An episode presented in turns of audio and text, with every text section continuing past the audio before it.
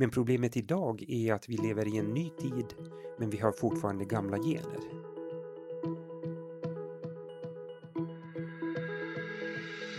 Hej och välkommen till podden Omtanken från Stiftelsen Stockholms sjukhem. En podd där våra medarbetare delar med sig av sina kunskaper så att fler kan ge en ännu bättre vård och omsorg. Idag så pratar vi om det aktuella ämnet ensamhet.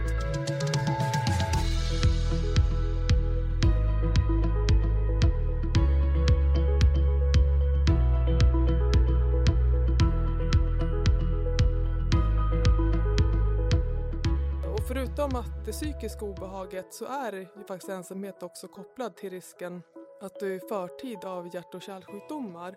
Man kan till och med uppleva att man har mer smärta om man känner sig ensam. Och med oss idag så har vi Peter Strang, cancerläkare och professor inom palliativ medicin vid Karolinska institutet och Stockholms sjukhem. Och Peter har då skrivit boken Att höra till som handlar om gemenskapens skyddande effekter och den ofrivilliga ensamheten som hälsorisk. Hej Peter! Hej! Vad, vi ska prata om ensamhet idag och det är ju det är väldigt många som berörs av det. Ja, det är Ehm, det. Kan du berätta lite mer om vad är, vad är ensamhet? Ja, det finns ju många varianter och man behöver åtminstone skilja mellan två, kanske tre, som är de vanligaste så att säga. Dels har vi ju den ofrivilliga ensamheten och det innebär ju att vi vill ha gemenskap men vi får inte riktigt det. Så att vi får helt enkelt en brist. Då är det ju ofrivillig ensamhet. Sen har vi också avskildheten, det är ju den tid som är självvald. Och där har vi ju en ganska stor skillnad för att den ofrivilliga ensamheten, det är ju den som är farlig helt enkelt. Det är ju den som ger stress. Eh, medan avskildheten, det är ju någonting som är väldigt välgörande. Men sen har vi också en tredje variant som vi i alla fall kan nämna och det är den existentiella ensamheten. Och det innebär att man har gemenskap, man har kanske både familj och vänner, men i vissa frågor kan man ändå känna sig väldigt ensam. Och en sån vanlig orsak, det är ju när man plötsligt eh, drabbas av en väldigt svår sjukdom. Där man har stöd av sina närstående och det är jättebra, men ändå känner man sig ensam med sin sjukdom. Därför att de närstående är friska och själv är man sjuk. Så där finns ju en, en skillnad och där kan man ändå känna lite ensamhet. Mm. Den här ensamheten som man väljer själv, kan den eh, göra gott också? Ja, den gör gott eh, och det är av flera skäl, men dels därför att vi lever i en ganska stressig tid. Vi stressar mycket oavsett om man jobbar eller är pensionär tror jag. Eh, Och det innebär att vi behöver lite tid själva och det är väldigt välgörande att få egen tid att hinna koppla av, ha tid för egna tankar. Men det vi också vet forskningsmässigt det är att vi har ju en slags relationsstress. För vi människor är historiskt sett gjorda för ganska små grupper. Och den typiska byn den har ju ofta varit mellan 30 upp till kanske 150 personer. Och det innebär att när vi är idag i Stockholm eh, innebär det ju att vi hinner se väldigt, väldigt många människor på en dag. Och det gör att vi får väldigt mycket intryck och det är en form av stress där det ibland är bra att ha egen tid. Så den här egna tiden, den är ju väldigt välgörande. Mm. Och vissa har ett väldigt stort behov av det, vissa har ett ganska litet behov av, Mm. av den tiden. Mm. Ja, en del har större behov av att ladda batterierna i ensamhet. eh, Absolut. Ja. Och många gånger när man laddar batterierna så är det ju inte egentligen ensamhet för att när man pratar gemenskap då tänker man ju mest på, på människor. Men man kan också ha gemenskap med naturen. Man kan ha gemenskap med någonting man har läst eller sett en film där man känner att den här filmen har faktiskt handlat om mitt liv. Eh, Så att där har man liksom andra typer av gemenskaper där man har tid att tänka. Så att det här är ju en avkoppling och det, det är ju ingenting som känns ensamt. Mm. Men den här ofrivilliga ensamheten som eh, många upplever idag och som Ja. också är ett problem i dagens samhälle. Eh, vad, kan man säga, vad kan du säga om den? Ja, den är ju större än man tror och den är ju helt klart mera skadlig än man tror. För att om man tänker på ensamhet så tänker nog de flesta på att det är en känsla som är en tråkig känsla, det är tråkigt att vara ensam. Men de flesta tänker nog inte riktigt på att det är en stor hälsorisk. Och för att man ska förstå den risken då måste man förstå att ofrivillig ensamhet är ju någonting som har varit ett hot för människan historiskt sett. Och det hör ju ihop med att vi människor, vi hör ju ihop, alltså vi, vi är gjorda för gemenskap. Och historiskt sett, om vi går långt bakåt, 100 000 år bakåt i tiden, då var det ju så att människan var ju väldigt utsatt. Och historiskt sett har ju människans hot varit fysiska hot, helt enkelt risken att bli dödad av rovdjur som lejon eller av fiender. Och fram till egentligen vår tid har hoten varit fysiska hot. Och det innebar då att om du höll dig ihop i gruppen, om du höll dig i byn, då var du ganska skyddad. Men att om du gick ifrån byn, då var du ju i fysisk livsfara helt enkelt. Och då är ju hjärnan ganska klok, nämligen om man är i fara då skapar ju hjärnan varningssystem. Och då har hjärnan skapat framförallt två varningssystem, dels eh, stresssystemet och dels smärtsystemet. Eh, stresssystemet är nog det som man tänker på kanske först när man tänker på ofrivillig ensamhet. För att om du var då i byn, då var du skyddad. Men att gick du ifrån byn, då, då var du ju i, i, i, i livsfara helt enkelt. Eh, så att snart, snart kände du att du börjar bli stressad för att här kan ju finnas rovdjur, här kan finnas faror. Stressen övergår småningom i oron, oron övergår i, i, i obehagskänslor, rädsla kanske. Och de här starka känslorna drev dig tillbaka till byn, vilket gjorde att du var skyddad. Men problemet idag är att vi lever i en ny tid, men vi har fortfarande gamla gener. Vilket gör att hjärnan fortfarande tror att om man är ofrivilligt ensam är man i fysisk fara. Mm. Och det innebär att vi har fortfarande frisättning av stresshormoner, vilket var bra förr men det är inte bra idag. Vi har fortfarande blodkärlssammandragning, vilket var bra förr för att blev det slagsmål då var det ju fördel att man inte blödde så mycket. Men idag om vi har frisättning av stresshormoner, vi har blod, blodkärlssammandragning, då ökar ju risken för hjärt och kärlsjukdom kärlkramp, hjärtinfarkt, hjärtsvikt småningom och stroke. Så att det är skälet att vi har en klart ökad risk för hjärt och kärlsjukdom på sikt. Mm. För att den här frisättningen det är ju en lågintensiv frisättning men att lång tid. Så att på sikt har man en ökad risk att dö i förtid av hjärt och kärlsjukdomar. Mm. Så trots att man sitter helt skyddad kanske hemma i köket eh, så är det det farligaste man kan utsätta sig själv för. Ja, det är ju farligt i alla fall för att eh, hjärnan som sagt är ju gammal, generna är ju gamla så att hjärnan tror ju fortfarande att det är ett hot mm. och det gör att kroppen fortfarande reagerar. Mm. Ja, det är jätteviktig kunskap.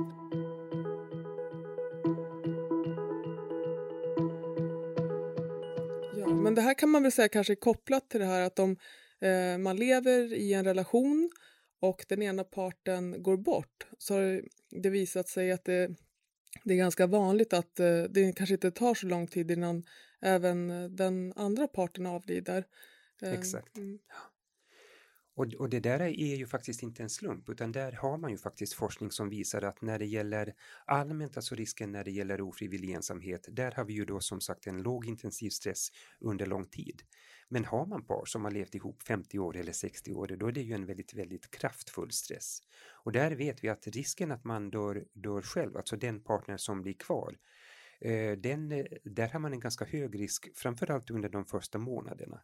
Så den största risken det är under de första tre månaderna men att riskökningen kvarstår ett år. Mm. Så att det är ju inte en slump att ena dör i juni och ena dör framåt september. Hur kan man motverka det? Det är ju framförallt viktigt motverka. för närstående då i och med mm. att eh, att eh, här har man plötsligt alltså mist sin livspartner så att det är ju naturligtvis väldigt viktigt med gemenskap. Det är svårt att, svårt att ersätta men det i alla fall gör det mera uthärdligt. Så att den här tiden när någon har dött, alltså det är en riskperiod mm. för den, den som är kvarstående. Då ska man gå in som närstående och stötta upp lite extra och finnas där. Och ja, det är en helst. väldigt viktig period. Ja, vi som arbetar i vården, eller de som arbetar i vården, har du något eh, tips där och hur ska man applicera det här och eh, göra det så bra för våra patienter och boende som möjligt? Ja, det är ju viktigt att man provar skapa gemenskap när man jobbar. Och eh, självklart har man ju tidsbrist, det är ju, det är ju stressigt nu. Men, eh, men det är ju ändå så att när man gör en uppgift så kan man ju också ändå skapa gemenskap den stund man jobbar. Och det gör man genom småprat, det gör man genom ögonkontakt, det gör man ibland genom hud mot hudkontakt när man, när man har någon som ska smörjas. Det är ju också en, en fysisk liksom, kontakt som, som självklart sköts på ett respektfullt sätt, men det är kontaktskapande. Så att just att man är mera medveten om att man gör det här när man ändå gör sin syssla. Mm. Det är viktigt. Eh, och Peter, du hade ett väldigt bra exempel i din bok just angående hur vårdpersonal kan agera och, och att det blir väldigt uppskattat. Ja, det är ju mycket man kan tänka på när man jobbar som vård, vårdpersonal och självklart har man ju tidsbrist men när man ändå gör en syssla då är det ju viktigt att den stund man har på sig att man också provar skapa kontakt. Det går ju faktiskt lika fort. Och det gör man ju med ganska enkla medel. Det gör man genom småprat, det gör man genom blickkontakt, det gör man genom hud mot hudkontakt.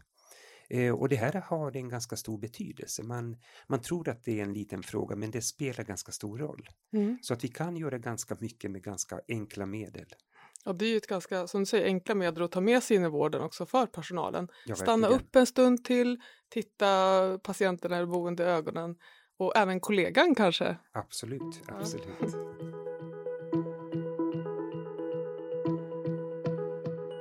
Ensamhet kan ju också vara ett ganska så laddat, en, laddat ämne. Eh, varför känner man skam över sin ensamhet? Ja, skam är ju en grundkänsla som vi människor har i många sammanhang. Och trots att skam är jobbigt så har det ju faktiskt haft en ganska viktig funktion i många, många olika varianter. Eh, och skammens funktion egentligen är ju att vi vill ju höra ihop i en grupp. Det är viktigt att vi passar in i gruppen.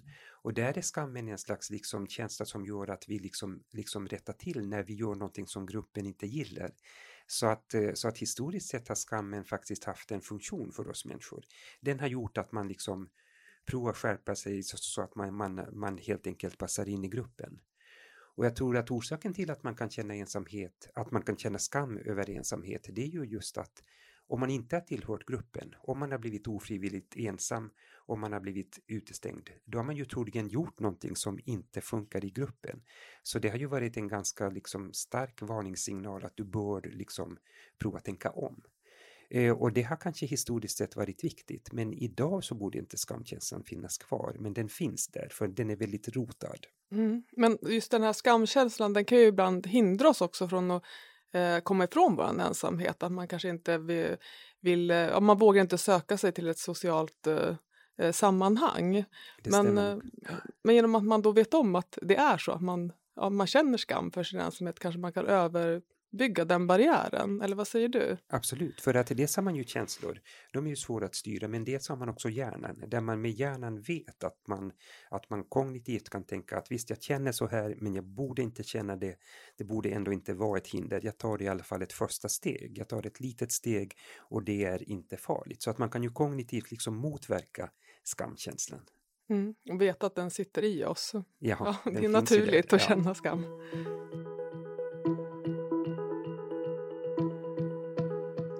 Din bok så nämner du också att eh, vi kan känna mera smärta till och med när vi känner oss ensamma. Och, och där hade du ett exempel om en eh, patient som vårdades hemma med ASIH, avancerad sjukvård i hemmet. Kan du berätta lite mer om, om det exemplet? Ja, och bakgrunden är ju att eh, det är så att om man är ofrivilligt ensam så är smärtsystemet mera aktivt. Och det är ju sånt vi har haft på känn för att om man jobbar inom hemsjukvård exempelvis, och man har patienter som har smärtproblem men dessutom är ofrivilligt ensamma, då är det ju vanligare att de larmar. Och det är ju också vanligt när man gör, gör hembesök, när man sitter ner och pratar en stund så kommer smärtan att minska. Så att det är inte ovanligt att någon har larmat, jag gör ett hembesök, jag sitter ner och pratar en stund. Och när vi har pratat en stund frågar jag att har du ont just nu? Och då är svaret nästan alltid att just nu har jag faktiskt inte ont, just nu när doktorn och sköterskan är här. Eh, och det är ju någonting vi har tänkt att det kanske är liksom enbart psykiskt. Men där har det kommit ganska mycket hjärnforskning som visar att när man studerar hjärnan med hjälp av magnetröntgen, med alltså funktionell magnetröntgen, då kan man se att hjärnans smärtsystem är mer aktivt när man är ofrivilligt ensamt. Och när man då har gemenskap, då dämpas hela systemet. Och där hade jag som sagt då ett en, en väldigt speciell dam som jag, som jag skötte inom hemsjukvården. Hon var, hon var ganska svårt sjuk i sin cancer så att hon hade ju mm. smärtproblem förstås. Eh, det hade funkat bra i veckan. Det, hon hade blivit nyligen inskriven. Det hade funkat bra hela veckan. Men så larmar hon på fredagen eh, vid lunchtid. Och då gör jag hembesök och då har hon ordentligt ont. Vi gör en skattning förstås och då menar hon att hon har sju på en 10-gradig skala. Och det är ju ett väldigt, väldigt högt värde för att mm. vanligtvis har de ju värden mellan 0 och 2. 7 det är ju jättemycket. Så att jag sitter ner och pratar en stund och frågar hur det är. Och då får, får jag en klar bild av att i veckan hon var änka, eh, då, då hade hon väninnor hos sig, då hade de, de, de, de haft fika och de hade pratat och så. Och då hade hon inte haft ont. Men nu var det fredag och hon visste att de kan inte hälsa på henne förrän på måndag. Och då kände hon att det var väldigt långt då från fredag fram till måndag och hon hade väldigt ont. Eh, och det här är ju ett väntat fynd i och med att när man är ofrivilligt ensam så blir smärtsystemet mer aktivt. Hon hade smärtstillande medel men hon hade också ensamheten. Mm. Och eh, hennes känsla av att hon skulle vara ensam över helgen ja, gav henne väldigt, så väldigt mycket stark. mer smärta också. Ja, och det stressade ja. henne väldigt mycket. Ja. Och det gjorde ju att hon kände efter och kände efter och plötsligt kände hon då att hon har ordentligt ont. Ja. Eh, och det är en ganska vanlig reaktion. Och då visste jag faktiskt att vi hade en, en ledig vårdplats eh, så, så att jag frågade vill du skrivas in hos oss för att vi har en plats och då kan vi göra så att vi skriver in dig idag. Eh, du kan stanna kvar då till måndagen och då kan du skrivas ut på måndag. Mm. Eh, och hon sa jättegärna, det vill, vill hon gärna göra. Så att hon kom in och jag väntade en, en stund så att hon hann komma in och så. Och när det hade gått ett par timmar gick jag för att skriva in henne. Och då hade hon ju redan hunnit landa så att säga. Hon hade pratat med sköterskor och de hade pysslat om henne och hon kände sig ganska trygg. Så att jag kommer in då för att skriva in henne och jag startar då med smärtan och eh, mm. frågar har du ont just nu? Har du lust att göra en skattning? Och då känner hon efter och är jätteförvånad och säger att det är jättekonstigt men Trots att jag inte har fått någon spruta, nu är det nog mera noll eller högst ett. Nu har mm. jag inte ont. Så att hon hade smärtstillande medel som hade god effekt när hon kände också att hon hade gemenskap. Men när hon kände sig ofrivilligt ensam så steg smärtan ändå upp till sju. Och det är ju en väldigt stor skillnad. Mm. Ja, det är fascinerande att smärtan kan försvinna genom att uh, inte känna sig ensam längre. Ja. Det är ju, det, ja, utifrån sett så tycker jag att det är väldigt viktig kunskap i vården och, och känna till det här. Tror, tror du att de flesta har kunskap om det här med smärta? Nej, jag tror inte det. Mm. Och det här är, är, faktiskt ändå en väldigt, väldigt viktig fråga därför att den vanligaste enskilda orsaken till att folk går till sjukvården, det är smärta. Oavsett när man pratar vårdcentral eller sjukhusvård, alltså smärta är en väldigt vanlig orsak. Och då är det viktigt att man förstår att visst, man har en fysisk del, den är viktig att man analyserar. Det är självklart viktigt med smärtstillande läkemedel, men det gäller också helheten. Eh, och det där är väldigt lätt att glömma bort. Mm. Som läkare så tar emot mig då, verkligen sitter och tittar mig i ögonen och tar mig på allvar kan betyda Absolut. mycket. Ja. Och jag tror att det är ganska många som har haft ont, de har oroat sig, de har gått till doktorn, de har snabbt fått, fått någonting utskrivet, någonting smärtstillande utan att någonting har gjorts åt helheten. Och då kommer de att ha fortfarande ont. Så att jag tror att det här är ju sånt som man måste börja tänka på mer. Mm. Eh, så att dels har vi läkemedlen, de är viktiga, men dels har vi läkekonsten och den är också viktig. Mm. Ja, jätteviktigt. Du har ju också skrivit en bok om smärta, även om smärta. Ja. Men vi får ta en podd till eh, längre ja, fram kanske om den. en gång gick det inte så bra och så här löste jag problemet. Ja, vi ska även ha ett stående inslag i podden som heter En gång gick det inte så bra och så här löste jag problemet. Just genom att vi tror att man kan ja, verkligen lära sig av sina misstag. Peter, har du något sådant exempel som du kan dela med dig av? Ja, det har jag nog. Och jag tänker särskilt på ett fall, det ligger ett antal år bakåt i tiden. Jag jobbar i Norrköping, där har vi också landsbygd helt enkelt, så att jag jobbar inom, inom hemsjukvården. Och då skulle vi skriva in en gammal man, han hade varit jordbrukare, han var i kanske 80-årsåldern, han var ensamstående, eh, hade en cancersjukdom. Och eh, när man skriver in någon då är det ju viktigt att man skapar gemenskap. Det är ju, det är ju liksom basen för att skapa relation, det är basen för att vården ska funka. Mm. Och vanligtvis är det ändå ganska lätt att skapa kontakt, alltså jag brukar ha, ha liksom ganska lätt för det. Men att här gick det inte. Eh, han var svår att nå. Jag provade nå honom, sköterskan provade nå, nå honom, men att vi hade svårt att, att lyckas. Han svarade förstås på frågor, men han svarade enstavigt ja eller nej och ganska sådär amet. Och det var, det, var, det var svårt, där vi kände att vi blev lite stressade. Vi, vi provade lirka, men att ingenting hände. Och det är ju en ganska dålig start för att trots att vi fick veta hur han mådde så var det ändå, det kändes inte som ett, som ett bra besök, det kändes inte som en bra start. men då är det ju en fördel när man jobbar inom hemsjukvård att vi har ett team. Eh, och där finns ju många läkare, många sköterskor. Så att nästa dag när det var någonting praktiskt som skulle göras, då var det en annan sköterska som gjorde hembesöket. Eh, och hon kommer då till gården, hon hälsar på, på, på den här mannen och han är ju ganska vresig och så. Men hon hade bakgrund från en gård själv, alltså hon hade vuxit upp på en gård så att hon sa att, att vilken fin gård du har och jag såg vilken fin traktor du har. Vet du, vi hade en likadan traktor som du. Det, det är ju helt fantastiskt. Och då lyste mannen upp, då mm. började han prata traktorer och då blev det liksom samtal på ett helt annat sätt.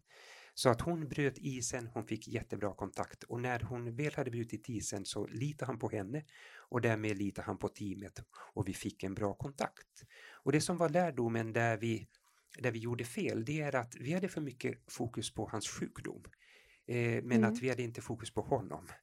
Och det här är, är ju lite Kierkegaard att om man ska hjälpa en annan människa då är det viktigt att man startar där den personen är, inte där du själv är. Och han var i sin värld, i jordbruket. Mm. Det var jordbruket, det var traktorn, inte sjukdomen.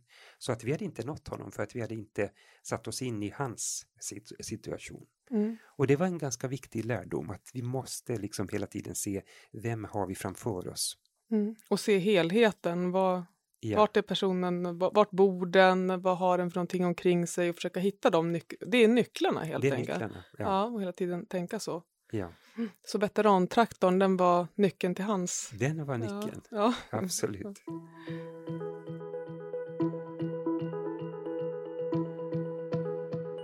Nu har vi pratat framförallt om ensamhetens effekter på hälsan just som berör vården. Men du skriver även i, i din bok om vad eh, utanförskap betyder ur ett samhällsperspektiv. Ja, och det här är ju någonting som inte har diskuterats så mycket men det är ganska viktigt. För det vi vet från forskningen och det visas ganska entydigt det är att om man hamnar i ett utanförskap, när man känner att man knuffas ur gruppen helt enkelt, då väcks väldigt starka känslor. Och det kan antingen bli så att man blir nedstämd, man blir tystlåten, men det som är vanligast det är att det väcker en våldsam ilska. Och därför visar studierna då ett väldigt klart samband mellan utanförskap och bland annat skolskjutningar och mellan utanförskap och bilbränder. Så det här är ju en väldigt stor fråga. Frånsett att det är en hälsofråga så är det också en ren alltså samhällsfråga. Mm. Viktigt att man inte känner sig utanför, att det är verkligen något som man måste ta på allvar. Absolut. Ja. Men är det här någonting som har kommit om man säger egentligen på senare tid? För du sa att i bondesamhället så fanns inte det här men nu så har det man upplever som att ha blossat upp de senaste åren. Är det så eller är det bara att man pratar mer om det? Jag tror att utanförskapet har nog funnits i någon mening men att det har kanske blivit vanligare nu. Eh, det som var svårt för var ju att de som inte passade in, de, de hade inget val. val helt enkelt. Men att eh, jag tror ändå att det har blivit mera tydligt idag. För idag har vi liksom inte de här, de här punkterna som fanns förr, där man tillhörde släkten på gott och ont. Mm. Eh, man tillhörde byn på gott och ont, man tillhörde kyrkan på gott och ont, men man hade liksom ändå ramar. Nu är man fri och frihetens pris, det är ju att man blir mera ensam. Mm. Ja, men om vi ska sammanfatta lite grann här, vad är det viktigaste man ska tänka på som medmänniska ur eh, ensamhetsperspektivet? Vad kan vi göra för att alla ska må bättre? Jag tror att det viktigaste är att vi startar i den lilla skalan, just att vi ändå tänker på att det spelar roll om man har ögonkontakt när man möter någon. Eh, när det är en granne exempelvis, i en hiss. Det är viktigt att man startar någonstans där.